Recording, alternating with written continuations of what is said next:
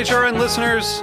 As we celebrate our 15th year, we are deepening our commitment to giving voice to the next generation of food systems storytellers, and we need your help.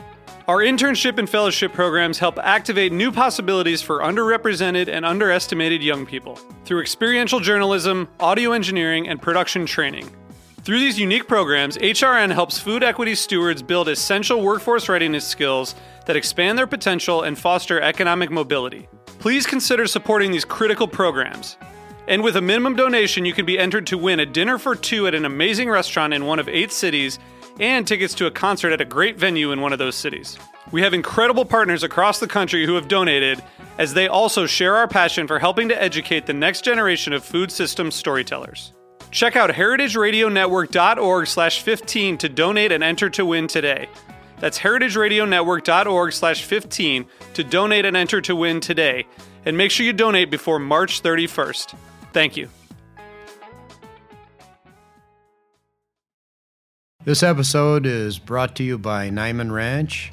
I'm Paul Willis, a fifth generation farmer and co founder of Niman Ranch Pork Company. Learn more about us at nimanranch.com.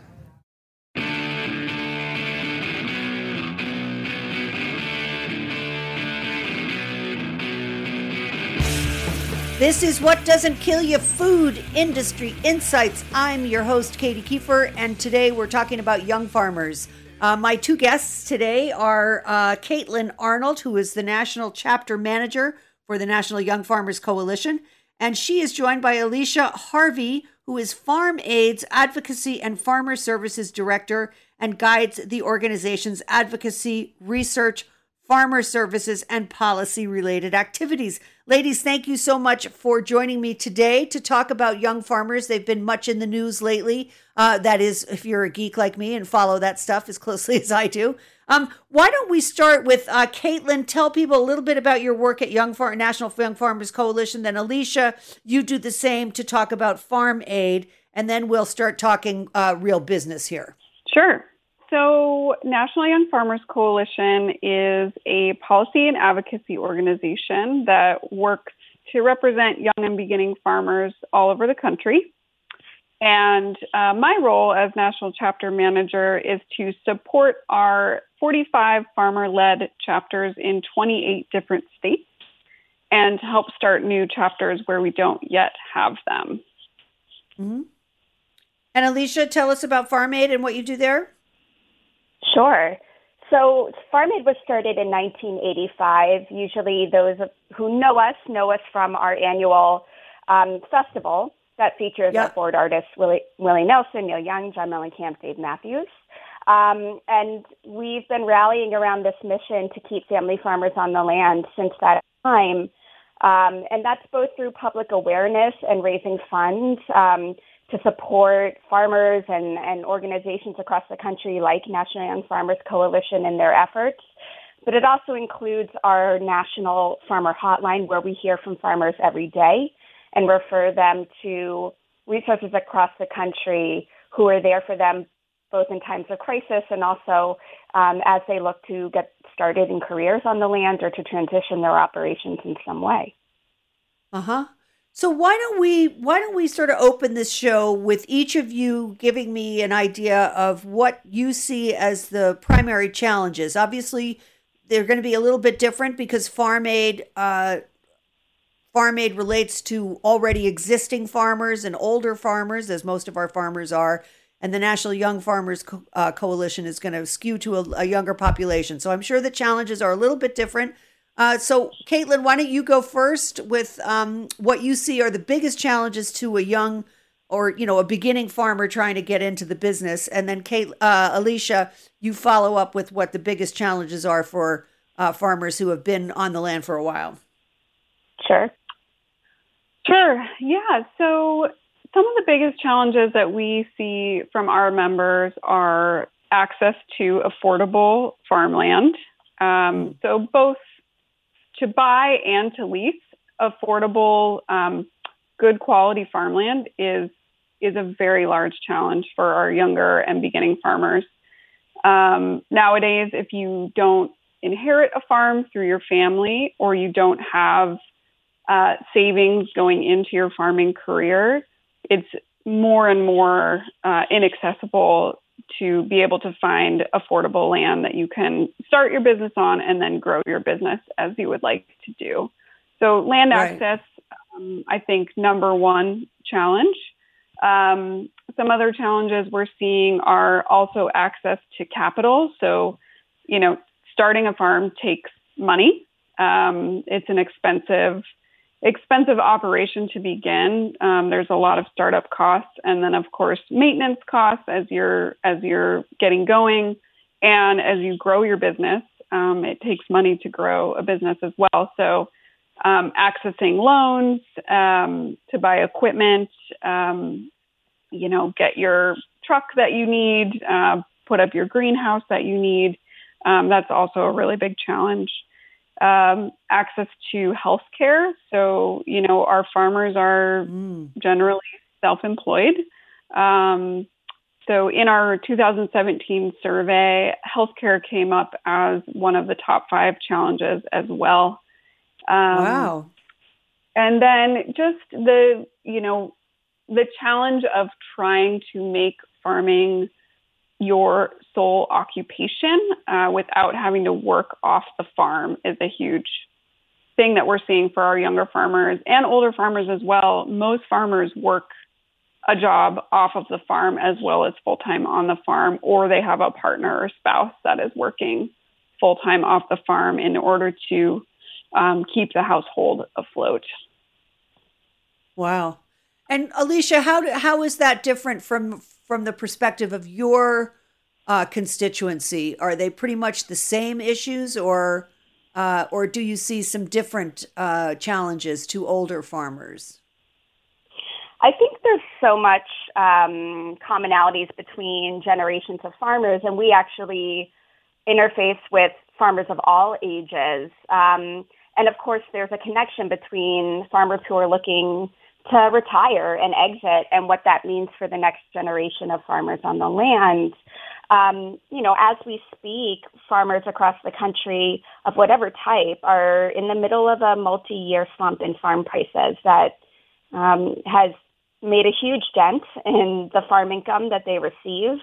Um, it has hastened uh, the challenges that Caitlin speaks about, about needing to seek employment elsewhere, either for benefits um, to try to have health care of some kind to try to deal with um, being able to cover the cost of running a household in addition to a farm business. Um, and it really can't be overstated how um, how stressed farmers of all kinds across the country are right now.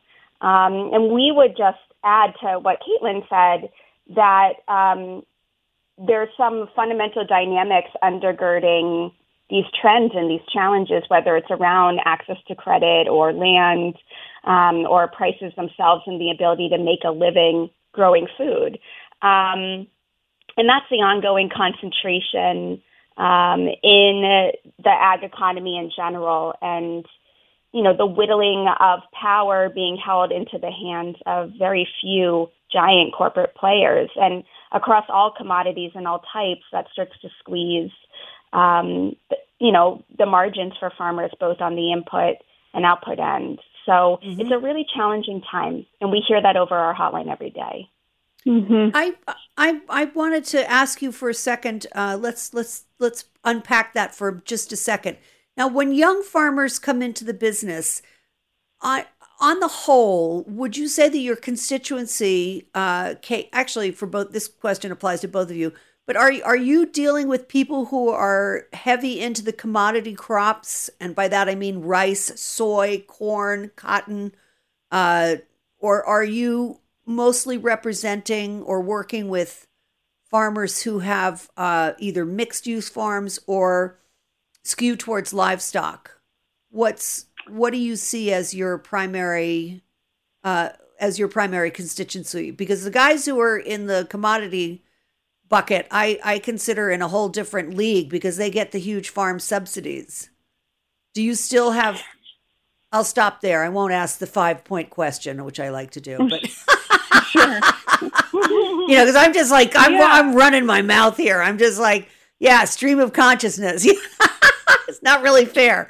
Um, so I will stop it there. Who who are you representing in your two organizations? Are they primarily commodity farmers, or are they primarily uh, sort of mixed use, small and medium size um, people who are not uh, tapped into that particular, mm. you know, revenue stream? Yeah, I'll go first. Um, mm-hmm. Young Farmers Coalition is primarily representing diversified growers who are who are growing either mixed vegetables for um, farmers markets and CSAs and direct marketing. Um, we are starting to see more producers that are going towards wholesale for vegetables. Uh-huh. Um, uh-huh. We also have livestock farmers.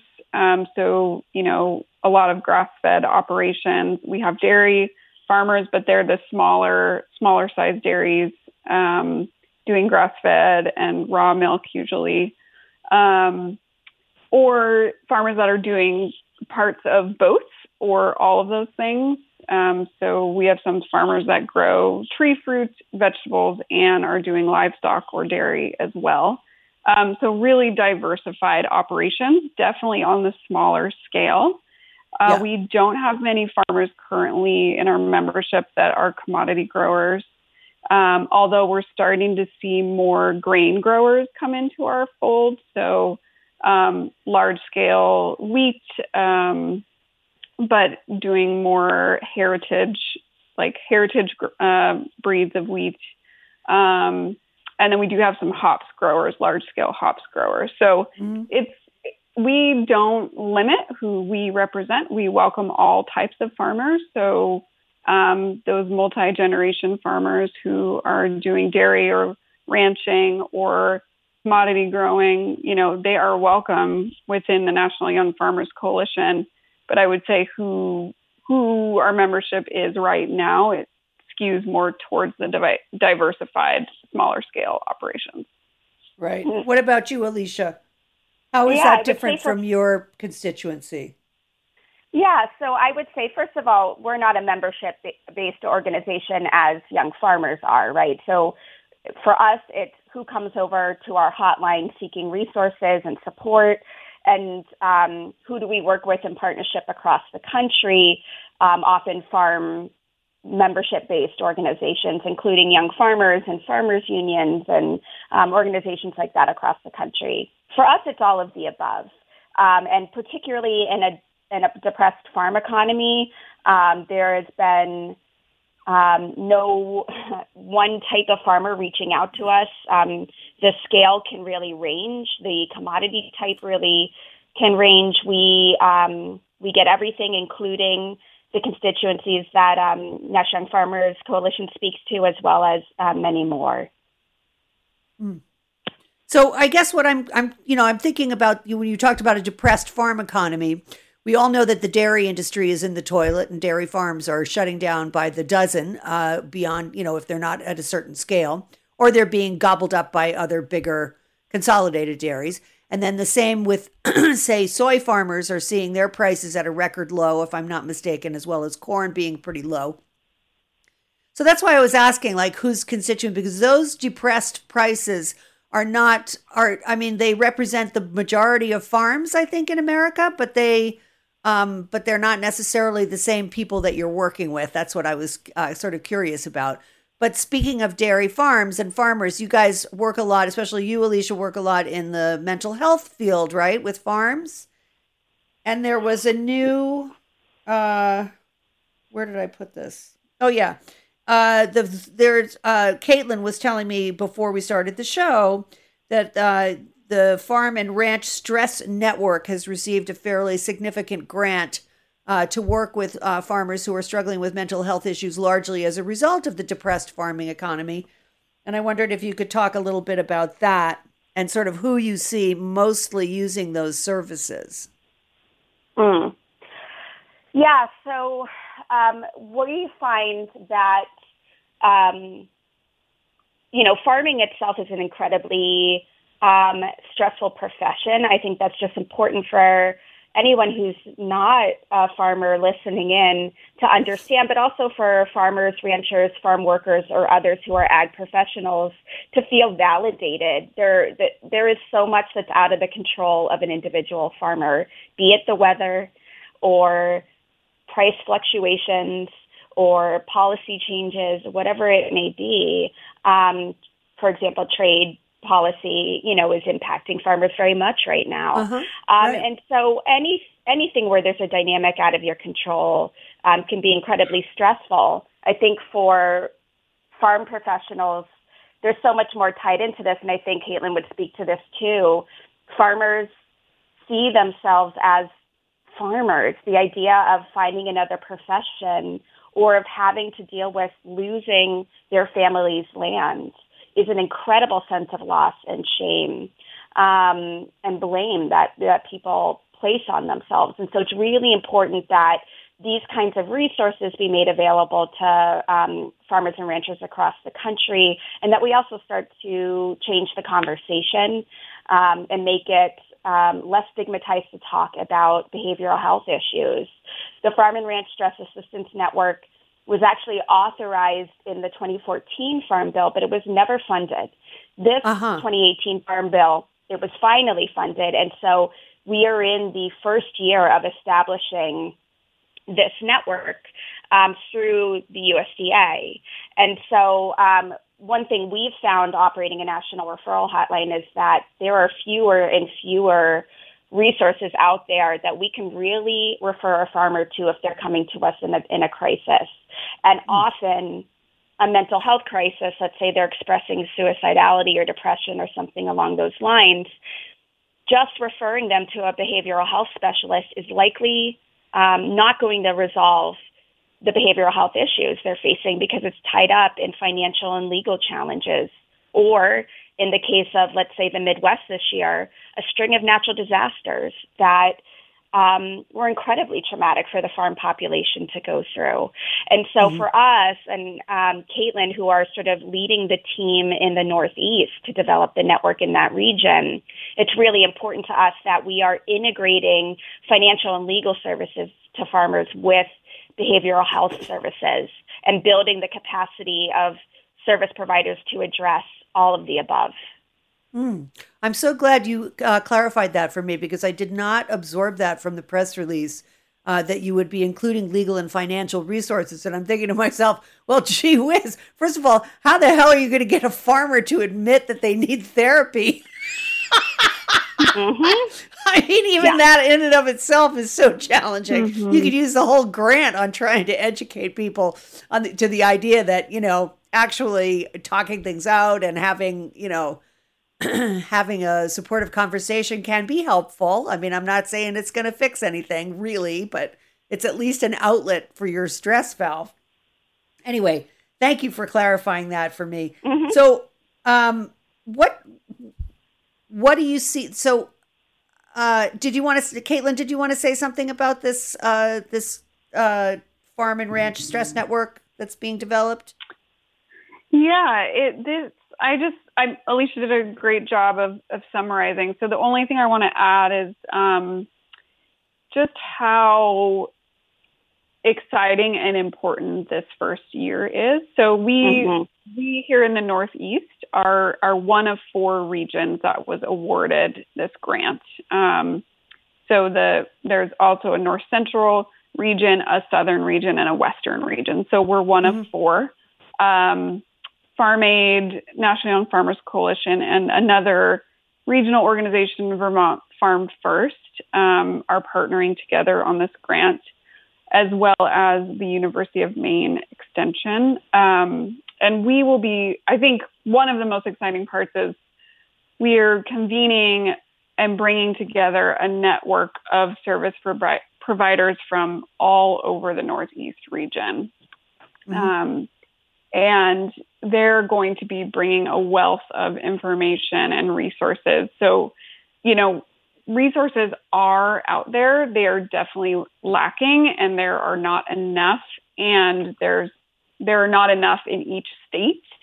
Um, that's one of the hardest parts. Is that if I have a farmer in, let's say, um, Louisiana who gets in touch with me, I don't really know where to refer them to. Um, oh, I so do. what you do? Well, great. yeah. Um, so that's part of like contact. that's part of building these these networks, um, and we're we are one of four. So mm-hmm. you know, all together with this grant, um, really, it's covering the entire U.S., which is which is the goal. Um, and this is just the mm-hmm. first year. We're hoping it will it will go beyond year one as well. Just to underscore what you're saying there, Caitlin, I think is that even where there are established outfits, at least what we have experienced since the 80s, is a real loss and erosion of those um, outfits over time um, mm-hmm. due to funding lapses. And so these are often very overtaxed, um, under resourced organizations or outfits um, trying to do, you know, the impossible in their part of the country. Um, and, you know, these are their neighbors, these are their communities that they're seeing under duress. Um, mm-hmm. Um, and so even though there's been, you know, a $2 million pilot project coming, uh, program coming out of the USDA, you know, we are in um, the process of, of, you know, waiting to see what Congress is going to put out for next year's program, and uh, we would just emphasize how important it is to really up the ante. Um, there are so many deserving organizations who really, really, really deserve to be supported so that they can do that work. Mm-hmm. I'd like to see a lot more organizations do the work of uh, lobbying that mm-hmm. that the mm-hmm. big you know that the big corporations bring to bear on this. I mean, to be honest with you, ladies, I mean, you know, you can bring all the mental health and, and legal and financial support services you want to this community, but without some serious uh, reconfiguring um, and especially, uh, you know, breaking up these big monopolies, I don't see farming getting any easier. You know what I mean? It's like, where is the will? Oh, yeah. Where is the political will? Where are the organizations that are going into Congress besides the National Sustainable Agriculture Coalition?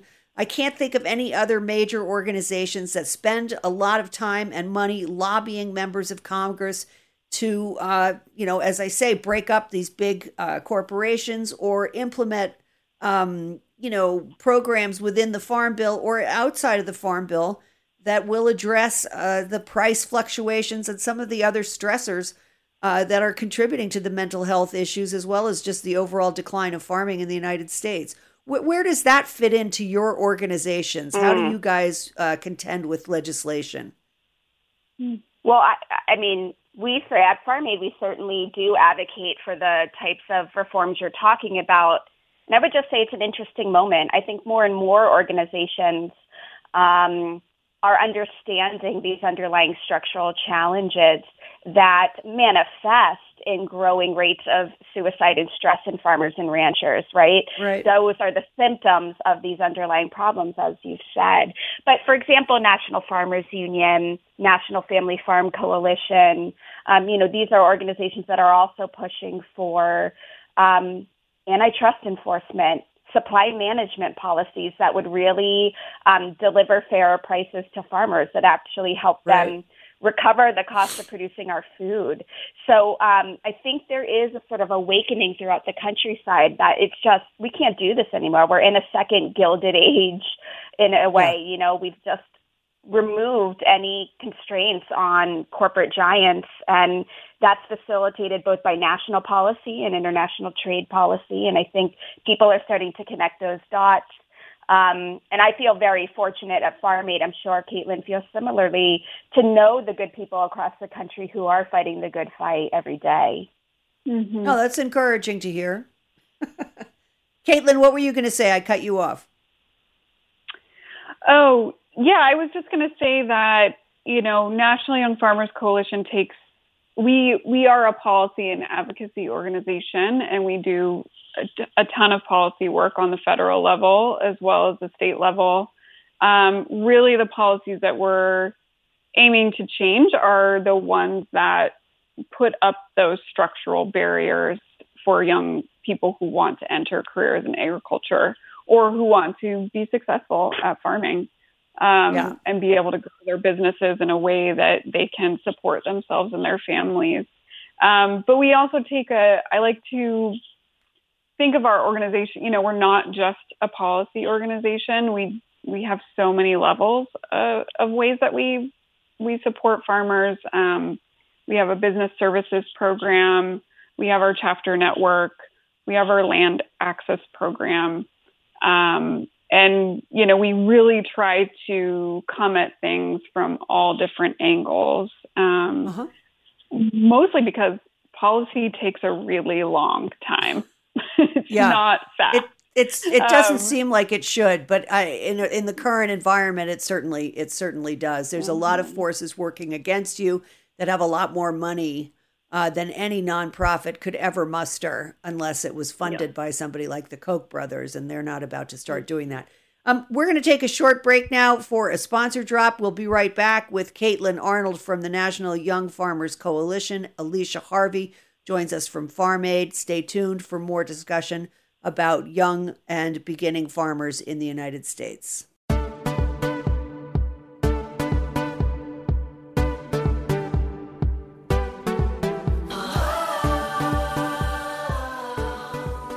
My name is Paul Willis. I'm a fifth generation hog farmer, and I owned and operated the Willis Free Range Pig Farm for over 41 years. I've dedicated my life to revitalizing sustainable hog farming methods in the Midwest and moving farms away from the common industrial practices. In 1998, I established the Niman Ranch Pork Company. I'm proud to say Niman Ranch has since grown into a network of over 740 independent family farmers and ranchers today. At Niman Ranch, our animals are raised with care. We believe that the quality of an animal's life impacts the quality of the meat. Our high standards were developed with the help of animal welfare expert Dr. Temple Grandin and are among the strictest in the industry. All of our animals live outdoors or in deeply bedded pens, and they're never given antibiotics or added hormones ever, and are only fed a high quality 100% vegetarian diet. Whether they're raising hogs, cattle, or lamb, Niman Ranch farmers and ranchers share our commitment to traditional farming, raising livestock in the way our parents and grandparents did, and supporting our rural communities. We share a common belief that humane and sustainable methods produce the best possible flavor. Learn more about our work at Niman Ranch at nimanranch.com. We're back. This is What Doesn't Kill You Food Industry Insights. I'm your host, Katy Keiffer. We're talking about farming. Big surprise. Um, and especially about young farmers. Uh, I want to talk, you know, um, Alicia, Caitlin, and I met at the at the uh, Young Farmers Conference at Stone Barns last week. Mm-hmm. uh, which was really very encouraging and very interesting on many levels. And so I was wondering if we could talk a little bit about sort of farming of the future now. Um, one of the things that I, I saw sort of discussed amongst some of the young farmers who were at this event uh, was kind of new models. And I wanted to see what you two are seeing trending across the United States in your work. Um, for example, I was curious. I know up here in Rhode Island, uh, which has a burgeoning agricultural community, uh, that there's a lot more sort of cooperation amongst young farmers in terms of buying equipment or sharing labor. Uh, is that something that you see across the country as a trend uh, that is greater than it was, say, 15 or 20 years ago? Of course, you guys probably weren't even alive then. You're both so young. Never mind. I'm going to ask you to look at history. um, well, I uh, was alive 15 years ago for sure, um, but but Well, um, no, okay, 20 well, years, and- maybe and 20 25, and 20 30. Were you, you're 30? yes, yes, yes, I was. Okay, all right Um, then. So we have a but I won't of reference. reveal anymore about my age. Um, but uh, you know, it's interesting because it. What I would say, Farm Aid with the the National Bird's Eye we have, um, yes, and it's not new. So one of our long-standing partner organizations at Farm Aid is the Federation of Southern Cooperatives, and they, um, you know, established cooperatives across the southeastern United States, primarily for African American farmers who started to understand that they were going to have to work together um, to overcome the structural barriers they were facing, which is, you know, everything Caitlin's describing. And then on top of that, the discrimination um, that yeah. they would face kind of in every effort that they were endeavoring in. So for them, um, they've been one of the leaders in sort of helping establish cooperative models across the country. And I think um, there's a lot of different ways that that can look. Um, and including, like you said, sort of um, equipment shares. Um, and we see this a lot with incubator farms that are um, bringing new farmers or even immigrant and refugee farmers and helping them establish their operations that, you know, there's ways to share those capital costs. Um, so I do think that there's some really exciting things going on. Uh, but as they say, nothing new under the sun. True. I what about things like aggregating? Like one thing that I we talked about uh, at the conference was how there's a lot more institutional buying um, of local farm product. In other words, institutions are now sort of sometimes they're legally mandated um, by their state to buy a certain percentage of their product from local farms. Are you seeing your young farmers uh, or any of your farmers? sort of aggregating their product together so that they can then sell into an institution because obviously one small farm is not going to produce enough onions for you know uh, a college say it's a mm-hmm. you know umass which does a lot of work with young farmers um, and certainly buys a lot of local food and they i think they've had to to really stretch uh, stretch themselves to find farmers who will work together to produce say enough chicken for you know feeding 45,000 people per day which is what for example UMass does um, so what mm. what do you mm. see on that side of it of of sort of aggregating product and how are they making that work yeah i think i think aggregating is is growing as food hubs um, begin to pop up more and you know, the structure for that is becoming available for smaller farmers. I think without a structure such as a food hub or a warehouse or storage facilities, that becomes significantly harder, which is why a lot of our diversified growers are not able to sell into school systems, hospital systems. Um, there's huge opportunity there, and I think there's also a lot of barriers. And mm-hmm. so one thing we're we're trying to work on um, into 2020 is doing more workshops and trainings for our farmers around working with wholesale, um, mm-hmm. how to how to go into wholesale if you're a smaller grower. What are the barriers that exist? What kind of certifications do you need?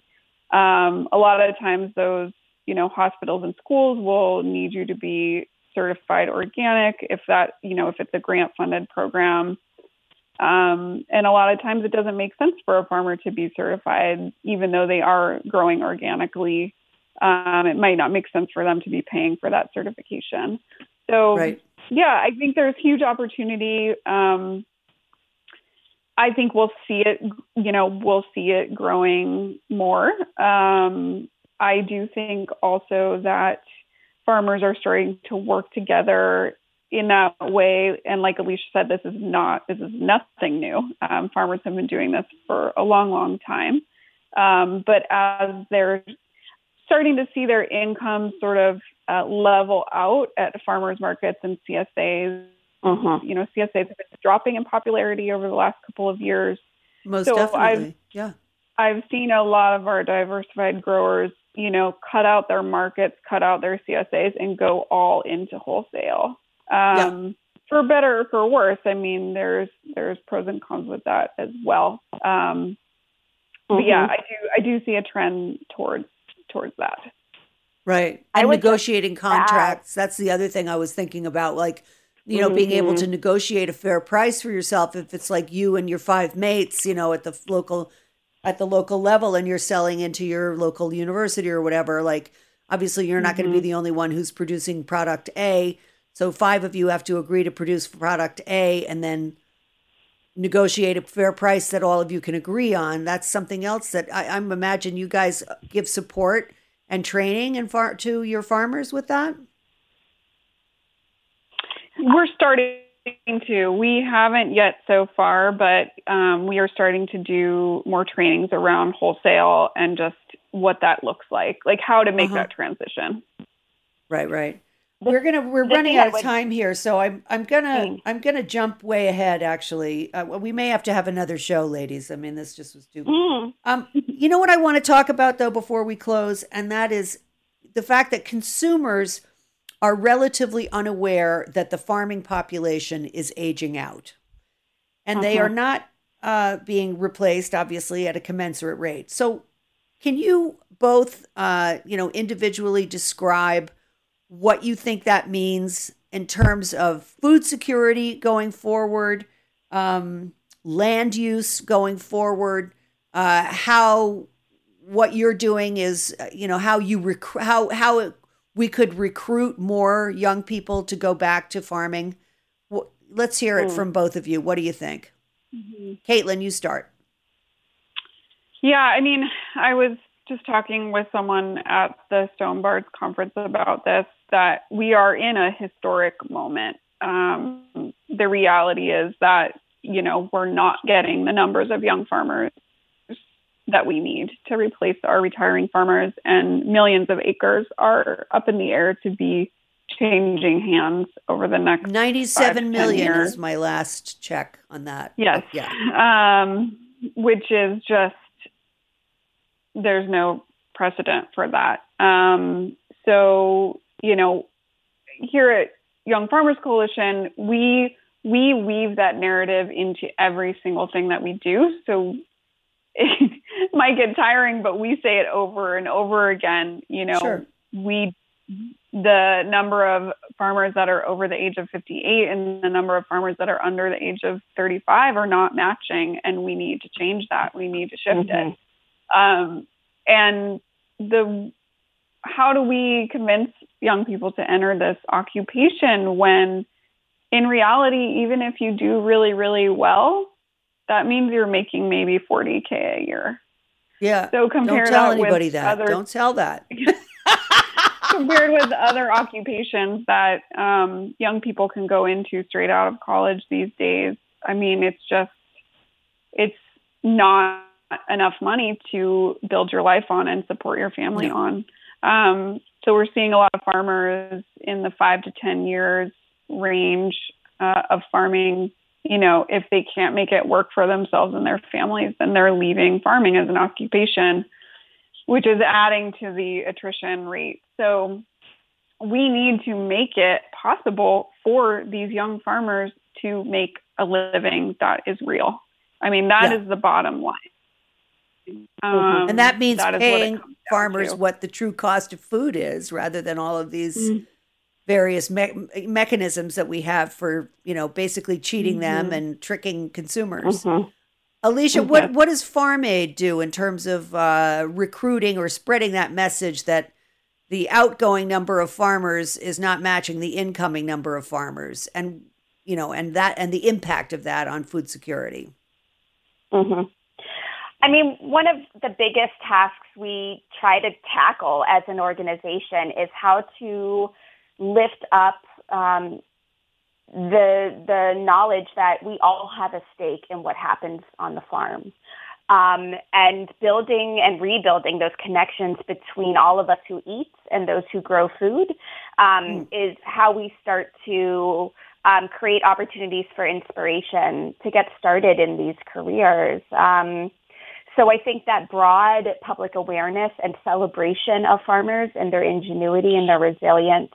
Um, for example, I think a, a dynamic um, when I look into the future is around climate change and rewarding farmers for um, the great potential of bringing carbon back down into the soil and really powerful soil sequestration um, and holistic farm management practices that really do um, you know, speak to the full cost of growing our food um, and yeah. that they would get rewarded for the full cost of that. I think it's really important. It's something we're seeing now um, international and national policy and state policy starting to tackle. And I think um, those additional avenues of, of rewarding farmers for what they do um, are part of that puzzle. Um, but I would just say, you know, for us, we we do as much celebrating the culture of agriculture as we do advocating for structural change, as we do service delivery to farmers and ranchers. Um, and so for us, we're always threading that needle. And the, our role of bringing people together and celebrating um, farmers is uh, an important piece um, that you know we're going to keep doing until till forever, I guess. Until forever, until until they get what they're supposed to get, which is a decent living. Mm-hmm. Ladies, it's time mm-hmm. to promote yourselves shamelessly. Tell people where they can find out more about the National Young Farmers Coalition. Caitlin, that's you. You can go to youngfarmers.org, and from now until December 29th, Patagonia is matching any donations that you make to our organization. So I urge you to check that out as well before the end of the year. Yeah, we didn't talk about Chipotle, but they're also doing a big plug for young farmers matching donations. Does that have anything to do yes. with you guys, or is that a whole separate thing? No, it does. Uh, we are partnering with both Chipotle and Niman Ranch um, to build a grant fund up to $250,000. Uh, we'll be able to um, give grants directly to farmers through National Young Farmers Coalition starting in 2020 with, with Fantastic. The, uh, those funds. So, yeah, Chipotle and Niman Ranch are amazing partners of ours. And yeah. if you order online at Chipotle, for Farmer Fridays, um, $1 of your online order will go to that grant fund. Sweet. And Alicia, what can people learn from you at FarmAid? It's farmaid.org, right? Yep, farmaid.org. Um, and we are about to announce um, our national competitive grant program. Um, sort of year end is when we uh, assess what we've made from the festival in any given year, and then um, go through our grant award process to organizations mm-hmm. across the country. Um, so we are really um, excited to be announcing that soon. So stay tuned. And the other thing I would just tune people into is the Family Farm Disaster Fund as well. Um, we're still yeah. supporting farmers um, who are dealing with flooding and, and all sorts of circumstances in the country. So that's an ongoing area where, um, you know, we try to rally the public support. Absolutely. Well, ladies, thank you so much for joining me today. This is a great conversation. I basically skipped three quarters of this outline. We have so much more to talk about. So we'll have to get together again in the new year. But for the now, I wish you the very happiest for 2020. Thanks so much to my listeners. Thank you to my sponsor. And thank you, Matt. Uh, stay tuned. We'll be back in a week with another fascinating program. Thank you so much. Until then, bye bye for now.